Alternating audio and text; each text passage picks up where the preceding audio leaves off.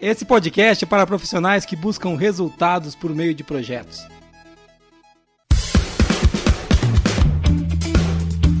Está começando agora o QualiCast, o seu podcast sobre gestão, qualidade e excelência. Olá, eu sou o Geis Arenhard Bastiani. Eu sou a Monize Carla. E eu sou Nelson Rosamilha. Seja bem-vindo ao QualiCast.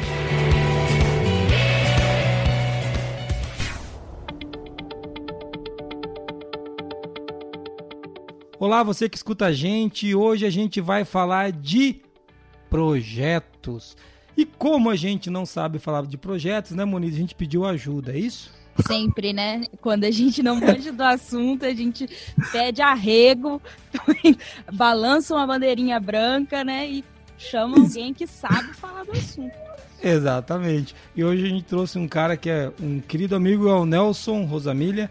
Famoso, famoso, famoso né, Gelson? Antes da gente entrar para explicar o que é projeto, eu queria que você se apresentasse, falasse para a gente, para mim, né, que já te conheço, para a Moniz, que já te conhece, mas para o nosso ouvinte que está aí, quem que é o, o Nelson Rosamilho? Oi, pessoal, como vai? Tudo bom? Já fui apresentado aqui para todo mundo, né? Eu atuo na parte de gestão de projetos e serviços há mais de 20, 25 anos. Sou um defensor desta área, adoro a minha profissão, gosto muito de ensinar, muito de aprender, né? Eu tenho um blog de gestão de projetos, onde eu escrevo um pouquinho sobre gerenciamento de projetos com meu nome mesmo, tem mais ou menos uns 3 milhões de acessos. Tenho uma, uma conta no Instagram onde eu gosto muito de compartilhar sobre gestão de projetos. Já escrevi um, uns dois livros nessa área, um inclusive de governança. Sou um lifelong learner, porque eu acho que a gente tem que estudar, né? E eu tenho dois empregos. Eu atuo na área de projetos em uma empresa de telecomunicação, sou head de gestão de projetos para a América Latina e ministro aulas do curso de pós-graduação. Então, se vocês quiserem conhecer um pouquinho depois de mim, procura meu nome aí na rede social que vocês vão achar. É isso aí. É, ou vou lá no meu Instagram que eu sigo o Nelson também, inclusive as coisas que eu posto de projeto eu copio dele.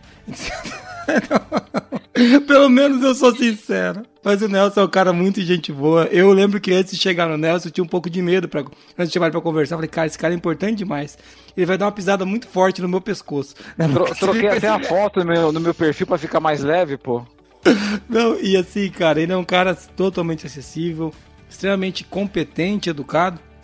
E a gente tem um projeto juntos, né? Que não, não vão dar spoiler, mas vai sair, né, Nelson? Vai sair, vai ficar muito legal, muito legal. Aguardem legal. novidades. Preparem-se, né? A Monize, o peito, o peito dela palpita. Cada vez que ela escuta um negócio desse, que eu tô fazendo uma coisa nova, ela fala, vai sobrar pra mim. É um balde de caranguejo, sabe? Se você puxar um caranguejo, vem um monte. Entendeu? Porque na Forlógica é assim. É, então, um monte de esqueletinho no armário, né? É, então. Mas puxa o cara aqui, viu um monte de gente pendurada aí. Mas falando sério, o, a gente vai falar de projetos hoje. O Nelson, que é um cara que é especialista disso. Você não falou que você também é. Você tem um cargo no PM, PMI, né? Verdade, eu sou. Eu estou presidente do Project Management Institute, capítulo São Paulo. Eu represento uma comunidade de mais ou menos 3.800 pessoas. E nosso objetivo é trabalho voluntário e trazer valor para a comunidade. Pode ser emprego, conhecimento, uhum. networking. Eu estou lá porque eu fui indicado por eles, né? É uma eleição direta. É um uhum. trabalho muito legal, né? Você aprende muito. E eu convido vocês a dar uma olhadinha no site, tá? pmisp.org.br. Muito legal, Nelson. E eu lembro que uma vez eu falei que ele era diretor, ele me corrigiu, presidente. Falei, cara, vocês são muito importantes no PMI. Eu, eu fico impressionado. Se bem que com o nosso histórico de presidentes, eu acho que era bom trocar o título, mas eu não vou entrar em política. 15 anos de trabalho voluntário, cara. Demora para chegar lá, viu? Demora, demora. Mas e assim, a, gente brinca, né, cara? Mas eu lembro quando eu, tive, eu recebi uma, uma pessoa na empresa, ela falou: Você é o presidente da companhia? Eu lembro que eu fiquei perguntando: Será que eu sou? Porque a gente acaba. Esse, esse é o título, né, cara? É o cara que preside o negócio, né? Nelson, vamos falar de projetos então? Porque uma das críticas que a gente tenta fugir aqui no Qualicast é que a gente enrola muito o que é uma verdade. Então a gente vai entrar no tema agora falando de projetos. Moniz, o que é um projeto que você colocou aí? Responde agora que vamos ver se o Nelson vai dar nota 10 para você ou nota 5 ou 3. Em clima de avaliação aqui. Um projeto é um esforço único, temporário e progressivo empreendido para criar um produto, serviço ou resultado exclusivo. É isso, Nelson, agora? Ela, ela tirou isso do PMBOK, cara. Colou, colou bem, viu? É, bicho. Você não achou que ela ia inventar um conceito. É, mas eu, eu acho bacana esse conceito, né? É um conceito bem teórico, né? É um conceito que, que todo mundo utiliza nas escolas, né? Mas eu, eu, eu vou sair um pouco desse conceito teórico e eu diria o seguinte: projeto é, é uma entrega de valor para o seu cliente, né? E é uma entrega de valor exclusiva, né? Você entrega uma vez só. Isso é um Legal. projeto. Então, quando você fala esforço único, temporário, com fim e prazo muito bem definido, na realidade o que o seu cliente quer é uma entrega de valor na data, dentro daquilo que ele pediu e que você consiga trazer uma experiência única para ele. É. Acho que é isso que a gente Eu- tem que olhar para o projeto. Muito legal. Eu coloquei também que projeto é uma entrega de valor. Perfeito, cara, que você falou. Uma entrega de valor para o cliente, né? Que demanda um certo número de ações coordenadas, né? Senão o cara vai dar um abraço no cliente e falar, pô, entreguei o projeto. Não, não é isso, né, cara? Você tem que. você tem que. Porque eu acho engraçado que as pessoas começam a misturar um pouco os conceitos, né, Nelson? Daqui a pouco o cara ele fala o seguinte: não, liguei pro. O meu projeto é ligar para o cliente. Não, isso não é um projeto, né, cara? Ligar para o cliente é uma atividade. Então, é- acho que é, é legal a gente entrar nesse tempo, porque ele, ele tem uma diferença cabal para um processo, não tem? Tem. É, é bacana a pergunta que você fez, né? Eu, eu vou fazer um, uma, um comparativo aqui com uma receita de bolo. Todo mundo sabe seguir o processo da receita de bolo. Você vai lá, pega o processo e faz o bolo, o bolo fica pronto. Você entregou o bolo, o projeto está pronto. Então, ele é diferente, né? Um, projeto, ele para que ele possa existir, ele precisa de um conjunto de processos para que você consiga transformar algo num serviço ou produto exclusivo para o seu cliente. Muito Fica mais legal. fácil impli- explicar desse jeito. Fica mesmo. É muito parecido quando você vai lá, eu tenho um processo de fazer bolo no mercado. Sabe aqueles bolo, bolo de laranja, bolo de fubá, que é tudo igual? Isso, isso é processo. Agora você encomendou o bolo de aniversário do Geis escrito parabéns, gordo. Aí é um projeto, né, cara? Porque vai o parabéns. Exatamente isso. Exatamente isso. Muito legal, E, e as pessoas confundem muito, né, esse conceito, né? Sim, de, sim. pro- de produto exclusivo, que é um projeto com operação. E é exatamente isso que você falou. É bem simples o conceito. Muito bom, gente. Começamos a falar de projetos agora, né? É, o nosso ouvinte, pessoa que está ouvindo a gente agora, sabe que a gente trabalha com qualidade, excelência e gestão e projeto é importante para garantir a qualidade e a qualidade é importante para garantir projeto. Acho que são duas coisas que elas são intimamente ligadas, mas antes de- da gente entrar nessa, tem mensagem de ouvinte aí, Muniz? Tem. É, um- é uma mensagem de ouvinte que o Marquinhos que mandou, hein? Vamos lá. Eu não ouvi ainda. Olá pessoal, tudo bem? Meu nome é Débora, eu falo do Rio de Janeiro, moro em Petrópolis, mas sou do interior do Espírito Santo. Como vocês estão? Por aqui? Tudo bem. Ah, já trabalho, eu sou profissional da enfermagem, trabalho há 11 anos no ramo de home care e amo o trabalho do home care. Há três anos presto serviço para uma empresa e nessa empresa a gente está ativamente na mudança de processo e melhora de fluxo, incluindo a qualidade. É, eu escuto muito o podcast de vocês. Eu vou falar a verdade. Tem faz pouco tempo que eu, que eu escuto o podcast. Eu não tinha esse hábito, mas eu vou te falar, as minhas idas e vindas, vocês têm me acompanhado e assim, às vezes mal começa e eu já estou rindo, porque vocês são muito legais. Assim, parecem amigos daqueles de sentar numa mesa e conversar sobre o assunto que a gente gosta há séculos, sabe? E me deixa muito feliz, assim, me sinto assim é, acompanhada de ter vocês comigo na, nos podcasts. E o que eu queria sugerir é aproveito para fazer um parênteses aqui para Ana Giovannone, dizendo que ela é excelente e que eu sou apaixonada pelos podcasts onde ela está. Porque eu adoro trabalhar com saúde e padronização e ela é bem no estilo que eu gosto. É o que eu quero sugerir é que a gente, que vocês é, incluam o tema de home care na saúde, porque há tempo, né, que o home care ele vem é, uma, um crescimento exponencial. Mas, ah, como eu já passei por outra empresa de home care, então os problemas são sempre os mesmos. Eu acho que cada nicho tem os problemas repetidos, né? No home care não é diferente. E a busca pela qualidade no home care envolve tantas coisas, porque ao mesmo tempo que você é, precisa da qualidade, você está entrando na casa de alguém. Então é uma série de quesitos e administração de itens, é, são equipamentos terceirizados. Então é difícil você consolidar tudo isso de uma forma onde a qualidade esteja, sabe, 100% envolvida. Eu gostaria de sugerir esse tema de home care. É, se puder trazer a Ana, seria melhor ainda. Eu agradeço a oportunidade de poder falar e, por favor, não esqueça os meus stickers, tá bom?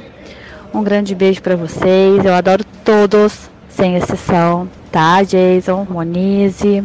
Vocês são demais, assim, demais. Eu gosto muito de vocês, tá? Um beijo. Tchau. Aê, Moniz. Você tá vendo, cara? Eu falei pra você. E assim, como assim parece amigo? Nós somos amigos. Eu acho que alguém... Eu não entendi esse comentário que ela fez, que a gente parece amigo. A gente é amigo. Legal isso, né, Nelson? Tá, mas tá vendo que legal o depoimento da Débora, cara? É o que eu tava falando pra você. É engraçado que as pessoas, quando nos encontram em eventos presenciais, eles vêm nos abraçar. Porque você fala dentro da cabeça do cara. É, cara, você tá dentro do cérebro do cidadão. Ele tá ouvindo tipo de ouvido. Entendeu? E assim, é, é, o tema que ela pediu pra gente falar, que é home care, a gente tem clientes na área de home care aqui no ForLogic. E, cara, é um negócio assim extremamente sensível, cara. Porque o home care tem muitas coisas, além do cuidado, tem o falecimento. Você tá entendendo? Tem todo uma história, não é simples, é real, putz, é um Vai ser um senhor podcast. Mas Sim. pode tocar o sininho, Marquinho, que nós vamos fazer essa promessa. Aê! Não, e um abraço pra Ana Giovannoni, né? Que foi exaltada nesse áudio, né? É, a rainha último do podcast. saúde, né? Parabéns, Ana. O último podcast que a gente gravou com a Ana foi sobre segurança do paciente. Foi bem legal. Isso aí. Então você que tá ouvindo aí, que é da saúde, ouvi lá o episódio 54. É isso aí. Pô, Débora, muito obrigado, viu? E Moniz, o que, que a Débora vai ganhar? Eu tava pensando aqui, será que a gente manda um carro pra ela, uma casa? O que, que ela pode ganhar? Cara, ela já pediu, né? A gente até a gente ia mandar Puxa, uma, A gente ia mandar um, um carro um... dessa vez, mas o que, que ela quer? Ela quer stickers. Então nós vamos, então nós vamos mandar stickers, stickers pra ela, que aqui a gente atende a demanda do cliente, aqui é qualidade. É brincadeira, Débora, a gente não ia mandar Todos outra coisa. Stickers. Todos ganharam stickers. Mas se você quiser mandar seu áudio também para ganhar stickers ou outra coisa, né? Não sei. É, mande seu áudio para 43 998220077. É, o sticker está garantido, as outras coisas a gente não sabe. Então, assim, o cara pode sabe. pedir Vai que ele pede um abraço e quando a gente se encontrar presencialmente e puder abraçar, porque sabe que vai ter duas etapas esse retorno, a gente entrega o abraço pessoalmente. Muito bom, já ouvimos mensagens de ouvintes.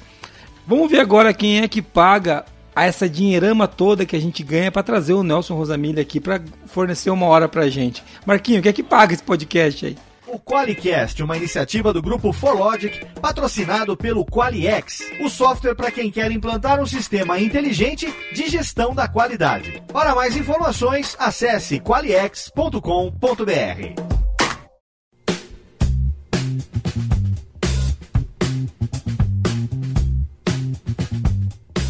O tema é projetos, Nelson. E eu vou começar de uma coisa básica, né? É, de onde vêm os projetos, cara? Nossa. essa foi boa, é, né? Essa foi boa. É, é interessante. É, vem de, vem de, é, eu diria assim, vem de todos os lados, né? Vem demanda do cliente, vem de, de demanda da empresa, porque ela precisa realizar processo, realizar é, melhorias internas ou vendas externas. Vem do cliente externo que quer comprar algum produto ou serviço de você, ou até quando você precisa fazer uma melhoria nos processos da sua empresa. Então eu diria assim que projeto ele está em todos os lugares, até nos lugares que a gente menos imagina. Vou construir uma fábrica, legal, é um projeto. Agora se a gente viu esse, esse essa explosão que aconteceu no Líbano ontem, né? Isso. Tem que recuperar uma, uma cidade inteira. É um projeto. Então todo produto ou serviço que nem a nossa colega aí espertíssima, especialista em projetos, a Muniz falou, né? É prazo e fim muito bem definido, entrega exclusiva de produto e serviço. Tudo que se encaixa nessa categoria é projetos. Então, eu acho que ela vem de todos os lugares. É, o, o, e a gente que é da área da qualidade, né, Nelson, a gente consegue ver muito bem o PDCA acontecendo junto com os processos, né? A gente e com os projetos, é, a gente consegue a gente consegue observar isso que é óbvio, né, que a gente para implantar uma melhoria de processo, cara, muitas vezes cabe um projeto sim, né? Ou dependendo do tamanho da melhoria, forma, eu digo cabe formalizado, né? Porque geralmente é uma é um projeto, você define um resultado esperado lá que você quer chegar, você define o espaço para chegar até lá, você diz o tempo que você vai levar. Você, então é um projeto, né? Mas eu concordo muito com você, ele vem, de, ele vem de todos os lados. Eu acho que vale a pena pra gente falar a linguagem que a gente gosta aqui, né? Que as partes interessadas demandam coisas que geralmente são traduzidas e entendidas como projetos a, serem realizados, né? Seja a alta direção, seja os acionistas do negócio, Vou dar um exemplo, cara. A gente tem um projeto, tenho um projeto que está engavetado, ele não abriu ainda, que é a gente implantar a governança corporativa. Ano que vem a gente deve tirar ele da gaveta. Né? Ele está lá. É um projeto. Eu não, eu não, como, é que eu, como é que eu vou pegar? Eu vou ter que estudar uma norma que é 23301, que é uma norma que eu gosto muito de continuidade de negócios, né? Então, mas veja, olha o tamanho do projeto, né, cara? Eu acho interessante que, falando disso, né, de onde vêm os projetos, que eles não vêm só de demandas internas. Eles vêm também de demandas externas. A gente presenciou isso na, com a pandemia, que fez todo mundo abrir um projeto de trabalho home office, né, cara? Não teve empresa que não teve que abrir esse projeto aí. A gente transitou todo mundo uma semana, lembra, Moniz? A gente transitou todo mundo em uma um... semana, cara um mutirão quase. E, e o Jason falou uma coisa interessante, né, do PDCA, né? Até uma curiosidade para vocês. O projeto, ele também tem processos, né? Uhum. Que normalmente a gente fala que é iniciação, planejamento, controle, execução, monitoramento e encerramento. Esses processos que a gente tem em projetos, eles vieram como melhor prática do próprio PDCA. Nós adotamos o PDCA, mas como o projeto é um, é um evento temporário, e o PDC é um evento cíclico, colocamos uma letrinha a mais lá chamada encerramento. Então ele e esta melhor prática veio do PDCA, que é esse ciclo, né, de qualidade que a gente utiliza muito. Existe um, um guia de melhores práticas chamado PMBOK, que é que é o Project Management uh, Body of Knowledge, corpo de conhecimento, e ele fala exatamente isso. Esta melhor prática, essa divisão do projeto em processos, ela foi herdada da prática do PDCA. É muito bem alinhado. Muito legal. Já que você falou nisso, eu vou inverter aqui na hora da pauta, amor. Eu já vou conectar com isso aqui, né? É, explica pra gente, então, o que que é o... Seja, você falou que você, pra mim que você é presidente do PMI, né? Então fala pra nós o que que é o PMI. O PMBOK é esse guia, certo? Você já respondeu, começou a responder. E o que que é o PMI? É, legal. Deixa eu contar a historinha aqui para vocês, né? O, o, vou voltar um pouquinho na história, né? O PMI é uma entidade sem fins lucrativos que foi fundada em 1969. Ela veio da necessidade de organizar a casa, que nem a gente fez na qualidade. O projeto sempre existiu, sempre existiu, não é de agora. Tem mais de 2.500 anos. Pirâmide do Egito foi um projeto. E quando esse grupo se reuniu, essas seis pessoas, eles começaram a discutir como a gente faz a coisa certa. Então, foi definido um corpo de conhecimento de melhores práticas para gerenciar projeto. E não é o PMI que escreve este corpo de conhecimento. A própria comunidade faz recomendação para o PMI escrever este corpo de conhecimento. Então, ele começou com uma entidade sem fins lucrativos, ela lançou a primeira versão do PMBOK em 1976, se eu não me engano, e depois ela começou a certificar os profissionais. A mesma coisa da qualidade, quando você fala de ISO 9000, ISO 31000. Ele pegou para si a certificação e falou o seguinte: olha, para os profissionais que conhecem gestão de projetos, tem esse certificado PMP aqui, que é igualzinho a ISO 21500, que o próprio PMI ajudou a ANSA a escrever. Então o PMI ele começou como instituto para definir as melhores práticas de gestão de projetos, associar os profissionais no mundo inteiro. E o mais legal, ele é uma entidade que fica na Filadélfia. Então, isso que é legal você falar dos processos do PMI. O que vale aqui no Brasil também vale na China e na Índia, igualzinho a ISO. Eu, eu ia falar que ele ajuda, então, esse corpo de conhecimento, ele meio que homogeneiza os termos, definições e aquilo que a gente aplica para gerir projetos onde você estiver. Exatamente. São cerca de 6 milhões de cópias já vendidas no mundo, 1 milhão de associados no mundo inteiro, do PMI, com mais ou menos, acho que 900 mil PMPs, né? São profissionais certificados de gestão de projetos. Desses 900 mil PMPs, o Brasil tem hoje cerca de 16 mil. Muito pouco. Uma população de quase 300 milhões de pessoas. É, é e explica porque os projetos não dão certo aqui. Acho que a gente pode ir para a pergunta da Moniz agora.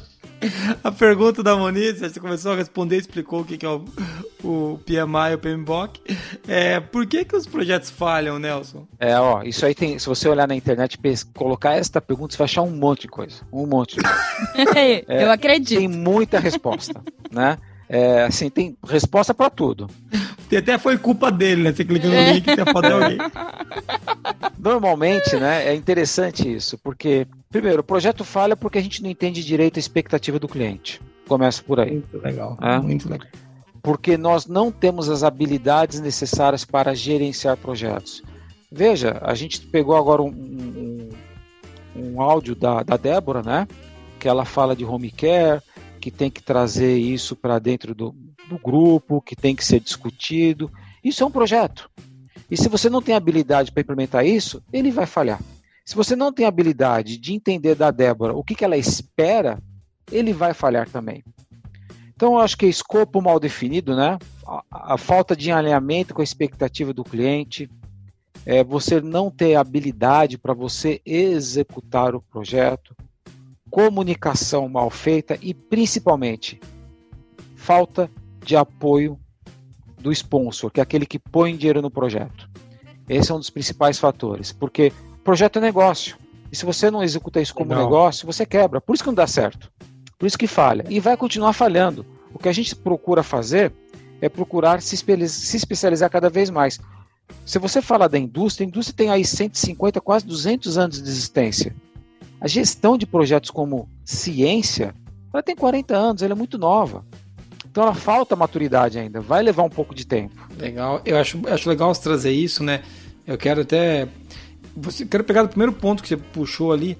O não entender o requisito do cliente, eu acho que esse é o erro, que é, é um erro que a gente acha que é besta, mas, cara, eu, eu Nelson, da minha experiência, eu acho que esse é maior de todos os problemas. Sabe por quê? Porque ele mata o projeto antes de começar. E é onde o desperdício é maior, né, cara? Porque você roda o projeto Começo todo. errado, né? Cara, Sim. porque pensa, é, é igualzinho mandar um. Vamos lá, mandar um foguete pra Lua, um projeto, certo? Até o pessoal da, da, da Tesla, da SpaceX, fazer esse negócio 300 vezes por semana, esse negócio vai ser um, pro, um projeto, não vai ser um processo. Cara, se você sair errado aqui, você não vai acertar a lua. Se você errou dois centímetros na largada aqui, cara, você vai errar. É. Por isso que projeto e problema começam com a mesma letrinha, né? Puta, né? Essa, essa é uma analogia triste, não precisa falar isso. É exatamente isso. É, é, entender a expectativa do cliente, entender o requisito é um ponto fundamental. E é interessante esse comentário que você fez, porque uma das pesquisas que o PMI fez foi exatamente isso. Uh, Chegou-se à conclusão que a gente não entende os requisitos do cliente. E sai fazendo. E aí, é, aí o PMI ele lançou um corpo de conhecimento para analista de negócio. Como você levanta e entende a expectativa do cliente. Tem até uma certificação, que é a certificação de analista de negócios. Porque, segundo as certificações, elas têm um porém, elas não têm, elas não criam, eles não criam certificação do nada. Eles criam certificação justamente para entender onde eu tenho que atuar para evitar que aconteça essa falha.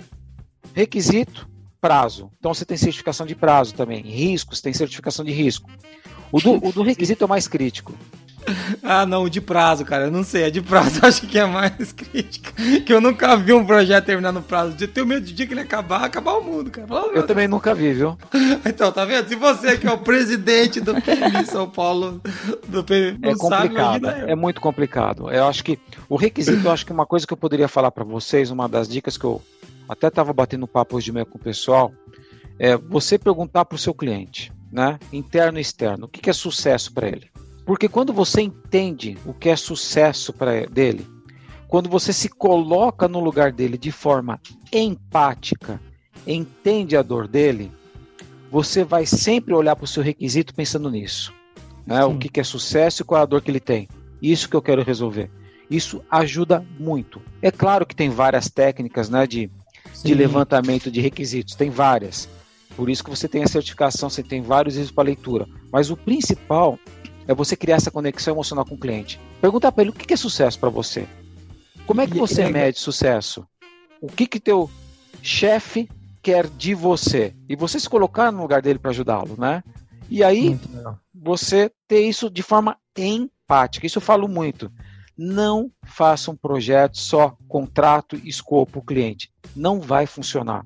Se você não tiver empatia, não se colocar no lugar do cliente, não vai funcionar. Uma, uma coisa que você trouxe aí, né? É criar conexão emocional com ele, né, cara?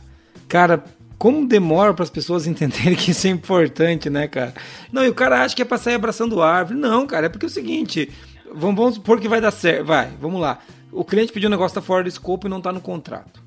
Vocês têm um problema para resolver, mas que tem que ser resolvido, porque você não vai entregar um negócio pro cara que é o que ele não quer. Não, mas tava no contrato, beleza, é o último projeto para esse cliente. E depois tem que procurar onde está o problema, resolver próximo alinhamento de comunicação para não acontecer de novo. No... Mas, cara, do ponto de vista técnico, e assim, se não puder fazer sem um custo, vai ter que chegar pro cara e falar, velho, eu não consigo, porque você está me pedindo vai custar.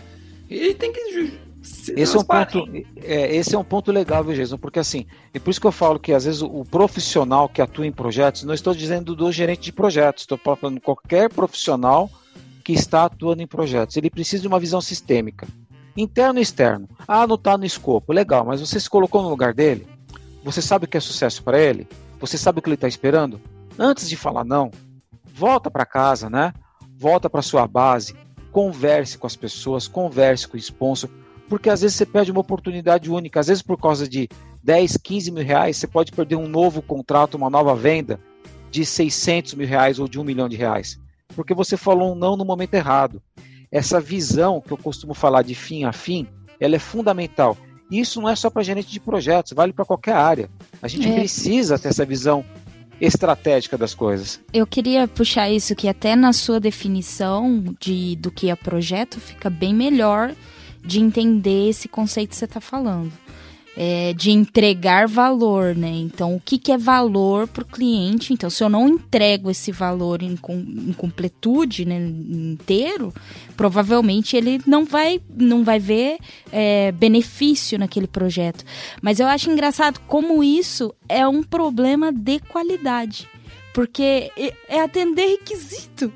E ele, ele colocou, mano, falou assim: esse, tem que ter a visão estratégica. Visão estratégica é entender a parte interessada. Porque, ô Nelson, qualquer empresa existe por causa do cliente, cara. A igreja católica, ixi, o Papa vai processar agora. A igreja católica existe por causa do cliente lá. O cliente é o fiel, cara. Qualquer, entendeu? Se ela não fiel. compreender o fiel, não entregar. Qualquer, uma igreja, uma ONG, uma, pô, uma empresa de telecomunicações como você trabalha, uma empresa como a nossa, que é de tecnologia Pô, cara, qualquer uma. Esse podcast tem um cliente. A gente recebeu algumas porradas. Pergunto pra Moniz. Recebemos. É, porque, e assim, o que a gente fez quando recebeu a porrada? Eu fui minha vontade era xingar, moço. Eu fui é. ler, falei, não, tá certo, cara. Então, você Porque colocou tem um no negócio ponto, que ela tá reclamando que é valor pra ela, velho, não é pra mim, entendeu? É. Olha que, olha que bacana esse ponto que você colocou, né? Você colocou um ponto aqui que eu, que eu insisto muito, insisti muito hoje de manhã com, com alguns funcionários meus, né? É, quando a gente fala de projetos, de novo, vou repetir, não precisa ser gerente de projetos, tá? E você pergunta pelo que é sucesso, que eu já falei, tem mais três coisas aqui que são importantes, né? É, mentalidade positiva. Por que a mentalidade positiva? Porque quando você recebe uma crítica, cara, se o cliente está te criticando, levanta a mão para o céu e agradeça a ele. Porque ele não desistiu de você. Ele está te dando recado procure transformar esta crítica em uma oportunidade de melhoria. Então, isso que eu falo de ser positivo, de liderar, é muito importante. Não é ver o copo meio vazio, é ver o copo meio cheio ou com café. Projeto com é café. isso. É, com café melhor, né? É você é. se colocar no lugar do cliente e trazer isso para o seu projeto. A gente fala de técnica, fala de processo, mas esquece muito esta parte do relacionamento interpessoal. Eu acho que se você tiver essa mentalidade, você vai ter sucesso. Outra coisa, o cliente nem sempre está certo. O cliente sempre tem razão. E cumpra o que você prometeu para o seu cliente. Credibilidade. Isso é fundamental. E é bem isso, ele sempre tem razão. Ter razão significa que ele tem um motivo, não que ele está certo. É motivo. O cliente sempre tem motivo. Eu vou fazer isso, Muniz, para ver se a turma entende na firma aqui que é o cliente tem razão. Porque ele acha que tem que baixar o orelha pro cliente. Não, não, mas ele tem um motivo dele. Mas eu gostei muito dessa, viu? Cumpre o que prometeu, o cliente sempre tem razão, mas nem sempre tá certo. E daqui a pouco, vamos parar por aqui, senão daqui a pouco os caras vão falar que a gente é coach aqui, porque a gente tá falando de, de, do cara. É foda isso, né? Mas a gente tá falando que o cara tem que ser um animalzinho menos pior pra poder entender o cliente, né? É difícil isso. É. A gente tem que ser um animalzinho um pouco menos pior, sabe? Mas é muito importante a gente se melhorar, né, cara? Melhorar a nossa equipe, melhorar o nosso o, o, nosso entendimento, até como a gente reage. Eu tava dando meu exemplo ali da porrada que eu tomei, acho até que vai ser um artigo no LinkedIn falando disso. Que você toma uma porrada, né? Que eu escrevi o artigo já. E você fica chateado, né, cara? Ninguém gosta de ouvir que, puta, fez, fez uma tremenda burrada, o que, mas dá para aprender, né? Todo erro é um tesouro, né?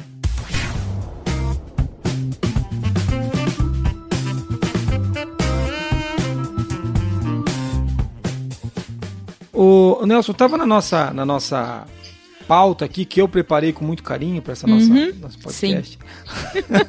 a Monize que preparou, o claro. Meu sim tá registrado aqui, tá, gente? é verdade, foi a Monize, gente. É sempre tudo que dá certo aqui é a Monize, o que dá errado é o Geiso. Você entendeu? É, é bem Mentira, não é assim. Não, não é não, Vamos brincadeira. Lá. Mas a Mo preparou a pauta e ela tinha colocado aqui que tinha as fases de projeto, né? Que a gente até, você meio que já citou e já fez essa correlação com o PDCA. Né? O próximo tópico que a gente tem ali, que eu queria conversar com você, são as áreas de conhecimento de projetos. O que, que a gente consegue falar que são áreas de conhecimento? A gente também meio que abordou ela já quando a gente falou que dá errado, né? Porque todas elas, se der errado, o projeto falha, né? Então... É, essa, essa questão é legal, né? Falar de áreas de conhecimento é um, é um assunto extenso, mas dá para a gente exemplificar aqui muito simplesmente, né? E vocês vão entender por quê. Vamos falar do podcast, então. Né? Eu recebi um convite e fui comunicado do podcast. Então, estou falando da primeira área de conhecimento aqui, comunicação. Recebemos uma pauta, que é o escopo do podcast. Estamos uhum. discutindo aqui, né? Nós fizemos alguns testes para assegurar a qualidade do podcast, que é a uhum. terceira área, uma outra área de conhecimento. Durante, durante esse teste, a gente poderia ter descoberto que teria alguns riscos aqui, ou de cair energia, ou um risco de microfone falhar. Eu tenho um quarto área de conhecimento. Eu tenho um público aqui que eu tenho que satisfazer os interesses desse nosso público, que é uma área que eu chamo de partes interessadas. Nós temos aqui que cuidar de uma infraestrutura e muito provavelmente tem a internet que eu tenho que comprar ou contratar alguém para editar o som, que é a área de procurement, que é a área de compras que eu tenho que tratar. Temos aqui cerca de quatro pessoas discutindo, tendo esta conversa. Estamos falando aqui de recursos humanos, pessoas que têm que se motivar, que tem que se preparar, né? Para que cresçam profissionalmente cada vez mais eu consiga entregar esse projeto. Isso custa dinheiro, porque nós estamos aqui conversando. Enquanto a gente está conversando, a gente está deixando de fazer outra atividade ou de faturar. Isto tem um custo e esse podcast ele tem um tempo pré-definido, onde a gente vai discutir tudo isso. E eu tenho que pegar tudo isso que eu estou falando agora e integrar entre eles, juntar tudo. Então, entregar um fala, podcast no final. Entregar um produto no final, que é o nosso projeto. Que gere valor. É, que gere valor. Então, quando a gente fala de área de conhecimento, veja, eu passei aqui por 11 áreas em que é o papel do gestor de projetos ou do profissional que vai entregar o projeto, independentemente da metodologia que ele vai utilizar, cuidar de todas essas áreas. E se você pensar friamente nessas áreas, é como se fosse uma empresa. Eu tenho que cuidar é. de tudo isso como uma empresa. Projeto é negócio legal. que você tem que entregar. Muito legal. E tá, a gente falou disso, ó, vou, vou pra, que, pra, quem, pra quem perdeu, né? Porque tem uns caras meio perdidos, igual eu escutando podcast, se perde às vezes. Mas ele falou de escopo, falou de tempo, falou de custo, falou da qualidade dos recursos humanos. Inclusive, ele falou, falou que tinha quatro pessoas, mas não é quatro pessoas, são três e o Marquinhos conversando, né? O Marquinhos não está conversando com a gente, né? a nossa técnica não conversa, a nossa técnica só técnica, entendeu? Mas ele falou de recursos humanos, aquisições, né? Que é o compras, né? Que você utilizou como, como exemplo. Falou dos riscos, falou da comunicação, né? Que, a gente, que foi a primeira parte que ele falou, ó, fui chamado e tal. Das partes interessadas, que ele falou até do, do que é de um público que vai ouvir, mas também tem a, o Jason que quer produzir o podcast, que é o host, né? Tem o sponsor, então, pô, tem, e tem a integração de tudo isso que teoricamente vai ser depois que a gente fazer tudo isso aqui, vai ter que ser um episódio no final lá pro cara ouvir. Muito legal essa. É, e é por isso que cada podcast é um projeto, né? Aqui. Porque ele tem um processo. Mas, ó, cara, a tua pauta eu não vou usar. Ó, chama lá o cara, pega a pauta do Nelson, que a gente fez com o Nelson lá, vamos fazer um Sim. outro podcast de projeto. Nunca mais é da Por isso que chama evento único, né? E exclusivo. Mas mesmo se a gente fizesse isso com outra pessoa, tenho certeza que sairia completamente outro episódio no final. E é Exatamente. normal. Por isso que chama Normal. projeto. Produto É único e aí. serviço exclusivo. Muito bem, então a gente Então. acabou de descobrir que o nosso podcast é um projeto e ficamos muito mais garbosos com essa informação agora. Vamos se mitidar na firma, falar que a gente entrega pelo menos dois projetos por mês agora. Mas ó, isso é muito legal porque é, desmistifica um pouco a visão, né? Ah, tem muitas áreas de conhecimento, realmente elas são extensas, né? Mas a gente pode escolher a quantidade de conhecimento que a gente vai trabalhar para cada projeto, né, Nelson? Não é? Exatamente. Exatamente. Muito legal. É, e, e você co- fe- colocou num ponto bem interessante, né? Escolher a área de conhecimento que você vai atuar. É, a gente tem um conceito, a gente chama isso de adaptável, né? Você, Uhum. de acordo com o contexto do projeto que você vai trabalhar, você elege as áreas de conhecimento que você quer utilizar. Porque se você usar as 11 áreas de conhecimento do PMBOK, os 49 processos que tem lá, você não vai entregar nada. Você, vai- não, você e sua equipe, você e sua equipe vão gerar duas pilhas de papel para que É. vai servir para alguém. Vai passar na prova, mas. É, é legal isso porque isso aconteceu muito na qualidade também, sabe? É, as pessoas elas começaram a, a entender que a burocracia da qualidade era a qualidade. É mais ou menos a mesma coisa aqui, né? A burocracia do projeto não entrega o projeto. Né? Assim como a burocracia da qualidade não entrega a qualidade, Exato, né? exatamente. Muito legal, cara. Muito legal. Olha, agora que a gente conheceu um pouquinho das áreas de conhecimento de projetos, é, tem um, um- outro tema que eu queria falar que acho que é super importante. O projeto, ele fica voando sozinho lá dentro da empresa ou ele está dentro de uma, de uma gestão dos projetos? Essa é uma pergunta polêmica. Olha, rapaz, acertei. então Eita. Por que, que é uma pergunta polêmica? É, é, depende muito da estrutura da empresa que você trabalha, do volume de negócio que você tem. Se eu fosse por isso, eu, ia falar, eu falaria assim para você: não, olha, isso tem que estar tudo centralizado numa área. Mas não funciona assim, né? Porque as empresas elas têm estruturas financeiras, estruturas organizacionais diferentes. Ela tem contexto de negócio diferente. Então a gente tem que olhar o contexto que a empresa está inserida. Eu diria que a melhor prática seria você utilizar né, uma estrutura centralizada. Mas é, observando o mercado e entendendo o contexto de negócio e as empresas, eu acho que a gente consegue adaptar e conviver com, com estruturas descentralizadas. O importante de tudo isso, tá, que é o principal, que é o motivo do projeto existir, é a geração do benefício. Isso eu recomendo que seja centralizado, né, para você saber o quanto a minha empresa está ganhando com os projetos. Porque não dá para você controlar tudo. É muita coisa. E hoje em dia mudou muito, né? A gente é muito colaboracionista hoje, né? Nossa. colabora demais. Tem, a empresa que eu trabalho, por exemplo, é extremamente centralizada. É tudo no Brasil, é aqui que roda, governança, tudo muito centralizado, porque tem compliance, tem uma série de processos da empresa, que eu chamo isso de ways of working, maneira de trabalhar. Mas uma empresa menor ela não tem condição de fazer isso. Então ela só tem que ter um mínimo de controle para monitorar os benefícios. Falando de gestão mínima de controle, é, eu queria puxar o outro assunto que tá aqui, que é a gestão ágil de projetos. Que é uma Bacana. coisa assim, modinha, né? Todo Modinha. mundo fala. Assim, é, três, três lives por minuto. Piscou, já foi uma live iniciada sobre esse tema no, no mundo. E o que, que é uma gestão ágil de projetos, Nelson? é você entregar valor de forma mais rápida possível. Isso é gestão ágil. Não é você entregar o projeto rápido. É você entregar valor. É você não esperar. Porque se você, se você pega um empresário e fala para ele que ele vai lançar um produto ou serviço, tá bom?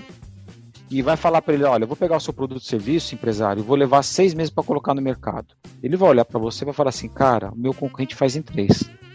Ou pior, vai vir uma startup aí que vai lançar um produto ou serviço em dois meses, eu tô morto.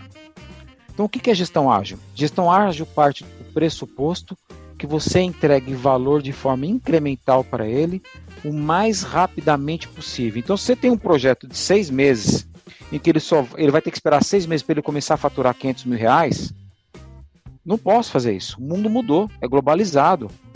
Eu preciso que no primeiro mês ou na primeira semana eu já entregue alguma coisa para ele para que ele comece a faturar pelo menos 20 mil reais. Isso é gestão ágil.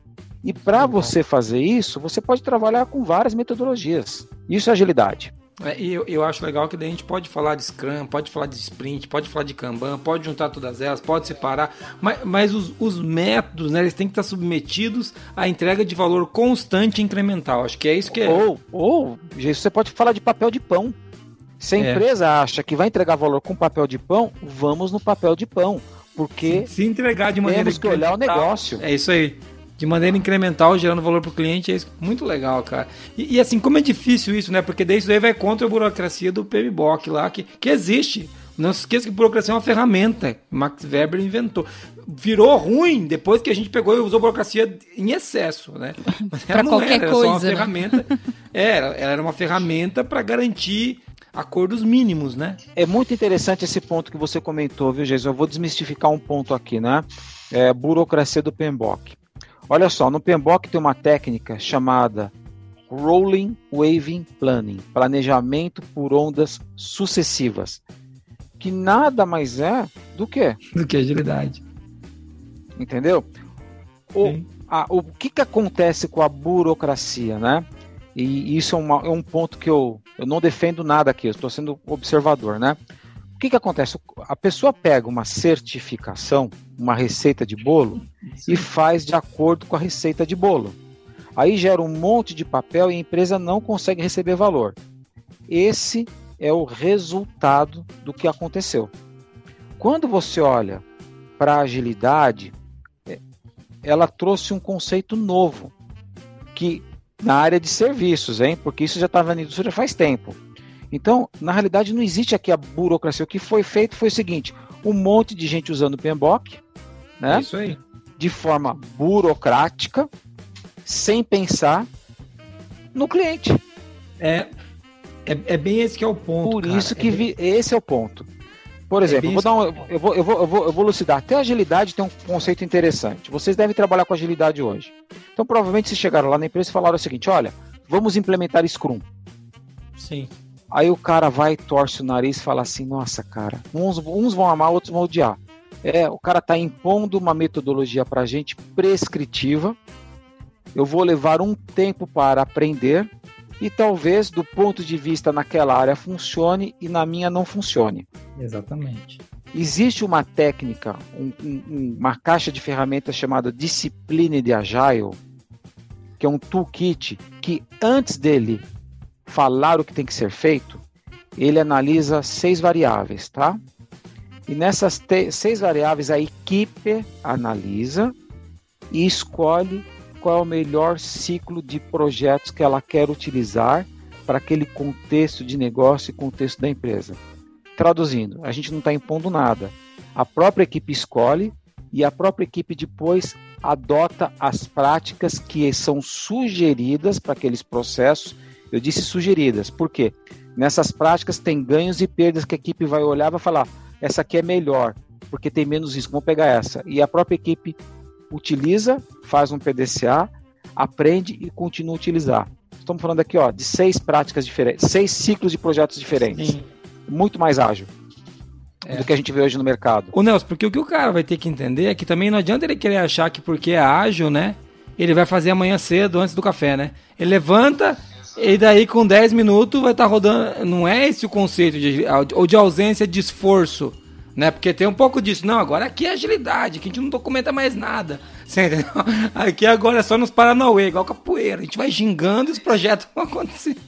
É, é, isso é uma coisa que você falou que é interessante. Agilidade não tem nada a ver com documentação, tá? Se sua empresa estiver dentro de um compliance muito forte, você vai ter que Mas, fazer a documentação do mesmo jeito. Igualzinho, igualzinho. Igualzinho, não vai mudar. Novamente, a agilidade aqui é você entregar valor de maneira mais rápida possível com o mínimo de custo. É claro é que você aí. precisa aprender algumas técnicas. Se você fosse começar hoje, eu sugeriria para você usar um Kanban, usar um Scrum, que são coisas mais fáceis. Comece pelo Kanban que é o mais simples. E depois você pode ir para Scrum, você pode ir para Lean, você pode ir para Lean Startup, você pode ir para Program, para Safe, tem um monte de coisa aí. É, são, Sim, são mas duas... para qualidade, eu acho que começar com Kanban que é mais legal, que o pessoal tá mais acostumado. Sim, Kanban é conhecido na, na qualidade. Isso, mas é duas coisas que eu vejo aí. É, tem que avaliar o contexto né, da organização, igual você disse, se é muito ligado em também, compliance da equipe. E eu vejo essa, essas metodologias ágeis como cultura também, né? A empresa tem que entrar nesse fluxo de, É. de incremental, Bacana, né? De gerar valor falou. incremental, senão Olha só, isso dá um ponto muito importante, porque a agilidade não é só entrega de software entregar um projeto ágil, é o seu RH ser ágil. Você quer ver um exemplo? Ah, vou demitir alguém. O RH vira para você e fala assim: olha, você só pode demitir a pessoa no dia 10, que é quando fecha a folha. Pera, então deixa eu ver se eu entendi. É o rabo abanando o cachorro. Ou, ah, eu não posso contratar o cara dia 10. boa Só essa. posso contratar o cara dia 20, porque é quando a folha abre. De novo é o rabo É- abanando é- o cachorro. Não atende o meu negócio. Não, e assim, cara, aqui na Forlogic eles chegaram ao cume e falaram assim: não, o cara vai entrar pra trabalhar. Não, não, só entra no dia 3, que daí faz integração todo mundo junto. Falei, porra, mas é bom pra vocês, caralho, não é pra mim. Exatamente. É isso que eu falo da agilidade, né? Cara, isso é bom pra quem? A parte interessada do RH sou eu, entendeu? Que você tem que me atender. Agora o Fernandinho e a Bruninha vão querer matar a gente, a Lorena lá. Mas é isso mesmo, a agilidade ela tem que permear toda a organização. Por isso que o pessoal usa muito esse conceito de business agility, né? A agilidade Sim. do negócio. Ela começou na área de software, começou, mas ela tem que permear inclusive a área de qualidade, É, não é metodologia, né? É mentalidade ágil. mentalidade, são É princípios. igual, igualzinho mentalidade de risco. Não tem como você tratar risco se não tiver mentalidade de risco. Não tem como você ser ágil se não tiver mentalidade ágil. É que nem o princípio isso. do Lean, né? Tem que ter os nove princípios de Lean lá para você poder exercer, Sim. que também faz Exato. parte da mentalidade ágil. É isso aí. Muito bom.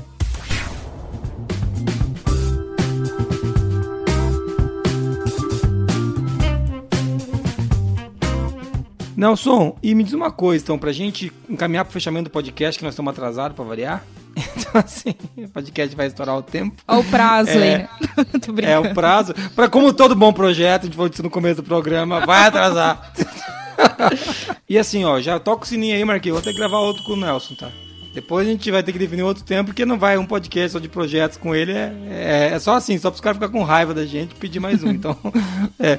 Mas pra gente começar a caminhar pra lá, eu queria que você pedisse um, pudesse dar uma dica pra quem tá na área de projetos agora. Cara novo, não um cara igual você com experiência, cara. Mas o cara que tá entrando na área de projetos, fala assim, o cara tá meio perdidão, porque você sabe, né, cara? Existem algumas empresas na Irlanda e na França que contratam os caras para trabalhar com projeto e largam os caras soltos lá. Mas isso é lá na, lá na França, né? Aqui no Brasil isso não acontece. Mas pode ter um francês desse ouvindo a gente que tá meio perdido para trabalhar com projeto. O que, que você recomenda para esse cara? Você recomenda uma certificação? Você recomenda um curso? Ajuda o cara a, de- a desenhar assim um horizonte para ele. Essa semana eu estava fazendo uma apresentação para as pessoas novas que estavam entrando como associados do PMI e um deles fez essa pergunta para mim, né? Ah, Nelson, eu vou o Scrum eu vou o PMP? Para onde eu vou? Eu, eu falei para ele o seguinte: antes de você decidir por uma certificação, eu vou te convidar a fazer Isso uma aí. reflexão, né? Uma reflexão de carreira. É, primeiro você precisa definir o que você quer para o seu futuro, né? Como profissional de projetos. A hora que você definiu o que você quer no seu futuro como profissional de projetos, que é o teu objetivo final, você tem que fazer um, um- um- vamos dizer assim, uma técnica que eu gosto de brincar, que é o cronograma de trás para frente, né? Que não existe, mas a gente fala muito isso, porque você sempre tem uma data para entregar, né? E nunca dá. Sim. Você tem que voltar para trás e começar a olhar o seguinte: quais são os objetivos intermediários que eu quero atingir para chegar lá na frente?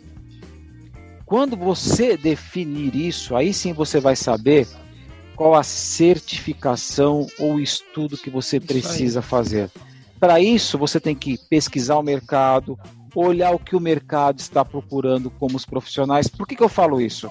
Porque tirar uma certificação é um investimento. Você acaba virando mais um no mercado. E se você vira mais um, você acaba brigando por salário baixo. Não, Ô, Nelson, e você acaba indo, por- você acaba, pode tirar uma certificação que não, não te empurra na direção que você quer ir, né, cara? não te empurra para a direção que você quer ir.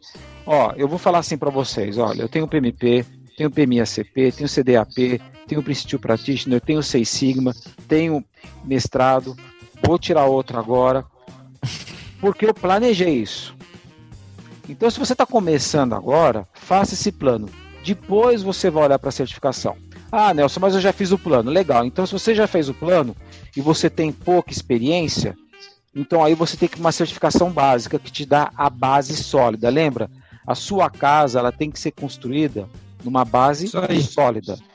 Né? Então você vai para esse caminho. Você pode tirar uma certificação do Disciplina da Agile ou uma certificação Scrum, que é a base sólida. A partir desse momento que você fez a base, aí você olha para os seus caminhos. Vou dar um exemplo para você. Poxa, eu não tenho muita experiência, quero tirar a certificação. Então eu vou dizer para você que está indo para o lugar errado. Você devia fazer um MBA. Porque lá você é vai trocar experiência. Então, cuida primeiro da carreira antes de pensar na certificação. Depois me procura, não tem problema. O, o Jason vai dar meu e-mail para vocês, vocês me escrevem e eu falo com vocês, não tem problema. É, e, e, até o ponto, talvez o cara tenha que trabalhar um pouco, né, Nelson? Trabalha seis meses aí pra você ver o que você tá fazendo, que você gosta, que você não gosta. Exato, porque assim, para nós profissionais de projetos, o que a gente tem que olhar aqui no mercado é diferenciação. Né? O que te diferencia com relação aos outros? Senão você vai ficar aí mais um. Eu acho engraçado que parece. Eu acho que é um projeto também, né? É um projeto, é um projeto de carreira. Você começa lá definindo os requisitos. E se você errar nos requisitos, você ferrou com tudo. A gente voltou pro começo do podcast agora. Mas esse que é o bacana que você falou, Muniz, porque veja, quando ele define uma carreira, né? Ele faz um objetivo, sei lá, de um ano. Sim. Ele tem vários objetivos. Durante um ano, várias portas vão se abrir. Ele pode não ter uma linha reta, ele pode ter. É, seguir outros caminhos, mas ele tem que ter o objetivo final dele em mente. Isso faz parte do jogo, porque as coisas mudam muito, mas ele não pode perder o objetivo final de vista. E é exatamente isso. Eu acho que o grande. Assim, agora vou dar a minha dica de projeto, né? Quem sou eu, quem sou perto do Nelson. Mas a minha dica de projeto é sempre comece o projeto com o resultado na cabeça. Que que Exatamente, é isso aí. Sabe, você não começa, não começa um projeto pensando, putz, eu vou dar um exemplo, vai. eu quero me certificar porque eu vou crescer. Não, não, não, não, não, não. É, é o que você chamou de cronograma de trás para frente aí. Você só começa um projeto assim, olha, eu quero um dia estar tá lá. E daí você vem entendeu? Construindo, porque se não estiver te levando para lá. E assim, a galera também quer coisas muito sólidas, né, molecada? Hoje com, com, com 17 anos, aí 18 o cara quer ter certeza hoje, com 18 anos, que vai fazer da vida. Eu, eu acho que é, também é. Um e, e lembre que nesse, nesse seu plano de carreira, né, você tem que colocar as habilidades aqui. É, Lembra do, do bolo de chocolate da avó da gente? É uma delícia. Quando você faz, quando você faz em casa, não fica igual. Por quê? Porque ela tem habilidades é. que a gente não tem. Então é cuidem das habilidades também, tá? Muito Considerem bom, língua estrangeira, super importante. Muito bem, Moniz, vamos pro resumo? Vamos.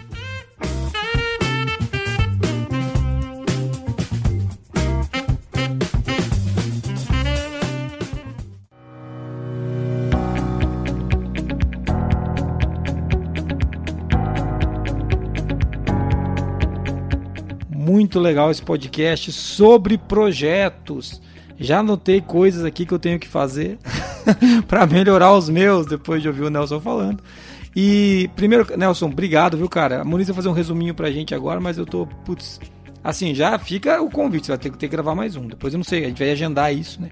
Porque como todo bom projeto, a gente sempre coloca os prazos para poder descumpri-los com honra, né? Então, a gente vai fazer isso com bastante não era agradeço, falar isso. Não eu agradeço demais estar aqui com vocês hoje. Foi muito bacana esse bate-papo aqui. Foi muito legal, me diverti bastante. É, então, não. isso é importante também, viu? Tem que ser legal pra gente, pra quem tá ouvindo. Moniz, faz um resumo pra gente do que, que a gente conversou. A gente começou falando sobre o que é um projeto, né? E a diferença um pouquinho dele ali de um processo.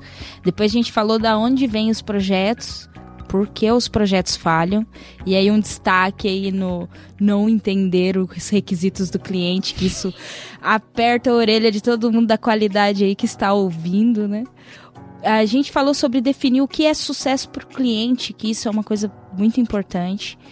Falamos também sobre o que é PMI, sobre o PMBOK, é, falamos sobre as fases de um projeto e como elas estão conectadas com o PDCA, com uma diferença ali que nas fases de um projeto a gente tem o um encerramento, pois no, o PDCA ele é cíclico, diferente do projeto que entrega algo exclusivo e único. A gente falou das áreas de conhecimento de projetos, Então, só passando rapidinho: escopo, tempo, custo, qualidade, recursos humanos, aquisições, riscos, comunicação, partes interessadas e integração.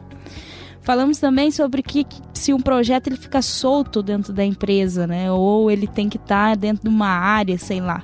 E o Nelson falou pra gente que depende do contexto da empresa, ou seja, a resposta está em você. Ah, esse Nelson tinha muito Karate Kid, hein? Ah, meu Deus do céu. Falei que era coach isso aí. Eu tinha é. certeza. A gente falou então um pouquinho também para finalizar sobre gestão ágil de projetos, né, sobre entregar valor de forma incremental o mais rápido possível. Citamos algumas ferramentas aqui como Scrum, Sprint, e o Nelson recomendou que quem estiver começando comece com Kanban. E ele finalizou dando algumas dicas para quem está começando na área de projetos. Muito legal, cara. Nelson, eu queria agradecer você, agradecer o cara que está ouvindo a gente, antes de te agradecer, né? Você que veio ouvindo a gente até o finalzinho aqui, cara, parabéns? Você sobreviveu a mais um Qualicast. Tinha que fazer um sticker desse, viu, Moniz? Eu sobrevivi ao Qualicast com as piadas do Jason. Ah, esse sticker é eu bombar. Eu sobrevivi. Essa é boa, eu vou fazer. Isso é boa, né? Bom. Mas é, agradecer o nosso ouvinte que vem ouvindo até aqui. Que, cara, cada vez mais ouvinte de Qualicast, eu não sei o que está acontecendo. As pessoas na quarentena não tem muito o que fazer, elas escutam o Qualicast, é muita explicação. E agradecer a Moniz e Marquinhos pelo apoio aí. E a você, Nelson, por ter tá disponível, cara. Foi muito legal. Acho que muito obrigado. Você Sempre demais vocês precisarem. Ah, que legal, cara. Pô, eu fico feliz com isso. Fico muito feliz. Que bacana. Mesmo. E Monize, só pra gente seguir os trâmites oficiais, né? É, me siga lá no Instagram. O Nelson também. O Nelson é, o Nelson é arroba excelência em projetos. Esse cara é demais, tá vendo? É. Arroba excelência em projetos. Você vai achar o Nelson Rosamilha lá. É, e o Jason é arroba JasonAB, né? De, de, de Arenhar de Bastiani. Não é Jasona tá? Porque termina com Jason B, não, é Jason AB. Então, então é assim. E Jason escrito errado, Nelson. É J-E-I-S-O-N. Eu falo sempre que. Eu, quando o pessoal pergunta como é teu nome, eu falo, é igual sexta-feira 13, mas escrito errado. Então, simples assim. Sigam a gente no Instagram. E a Monize também, é, Monize Carla, né, amor? Isso, arroba Monize Carla. Eu não sei porque você colocou o sobrenome inteiro, mas tudo bem, arroba Moniz e Carla. então, assim. É, é. E o Marquinhos, não sigam. Não sigam. É, é voltando para o Marquinhos, se quem quiser, siga a gente que a gente passa para ele o, o, o, Instagram de vocês. É, a gente tá por lá, estamos os três no LinkedIn também. E quem quiser falar com a gente, Mo, manda mensagem para onde? Para contato@qualicast.com.br ou também entra lá em qualicast.com.br, comenta esse episódio, acesse todos os links que a gente vai colocar lá do, do, do LinkedIn, do Instagram do Nelson e de tudo que a gente citou aqui. É isso aí, vai estar tudo lá. Ou você procura Qualicast, porque eu falo você procura, tem uns caras que falam, pô, Jesus é um animal, tô ouvindo já. Não, é que tem gente que escuta no navegador, cara. Tem um número grande, a gente tem uma estatística disso. Tem muita gente que ainda abre, abre lá o Chrome, o Edge Firefox e escuta lá. Então eu fico meio desesperado com esse pessoal. Sabe? Cara, será que ele não sabe que ele pode procurar no Spotify, no Deezer ou baixa o aplicativo do Viver Excelência. Se você quiser receber stickers fabulosos, envie áudio para 43 998220077. Estamos aguardando aqui o seu áudio. É isso aí. Áudios, áudios. Podem ofender também, a gente só não põe ao vivo, mas a gente manda stickers. a gente ouve, a gente ouve. A gente ouve, a gente sempre escuta. A gente pode não tocar aqui no podcast, mas a gente escuta. Muito obrigado por você ter vindo até aqui. Eu quero terminar com uma frase do Jean-Paul Sartre que eu gosto muito, que é a seguinte: o, o ser verdadeiramente livre é aquele que consegue realizar os seus projetos. Então, muito obrigado por você ter vindo, vindo com a gente até aqui. Um abraço, valeu. Tchau. Até mais. Tchau, tchau. Valeu.